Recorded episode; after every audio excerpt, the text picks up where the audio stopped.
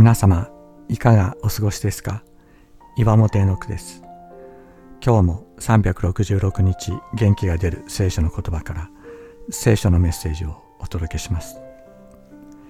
7月3日、自分から自由になる。キリストが私たちに与えてくださる自由、それは自分自身からの解放です。私たちは自分が作り上げてきた自分という枠に基づき生きていますが、その枠が自分自身を縛ることにもなります。希望を持ちたいと思っても希望を持つことができない。喜んで生きていきたいのに喜ぶことができない。清く生きたいのに汚れから離れることができない。自分の心は自分のものだ。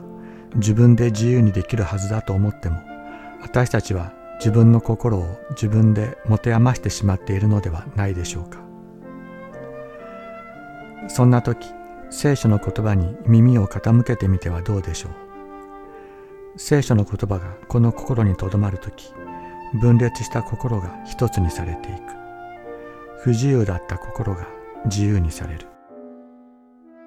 自分自身から解放されていくのです。もう自分の罪深い性質を嘆くこともなく、それにとらわれることもなく、安心してキリストを見上げることができる。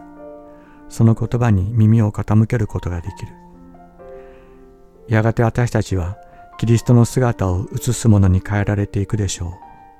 主の御霊のあるところに自由があるからです。もしあなた方が私の言葉にとどまるなら、あなた方は本当に私の弟子です。そしてあなた方は真理を知り、真理はあなた方を自由にします。ヨハネの福音書8章31から32節。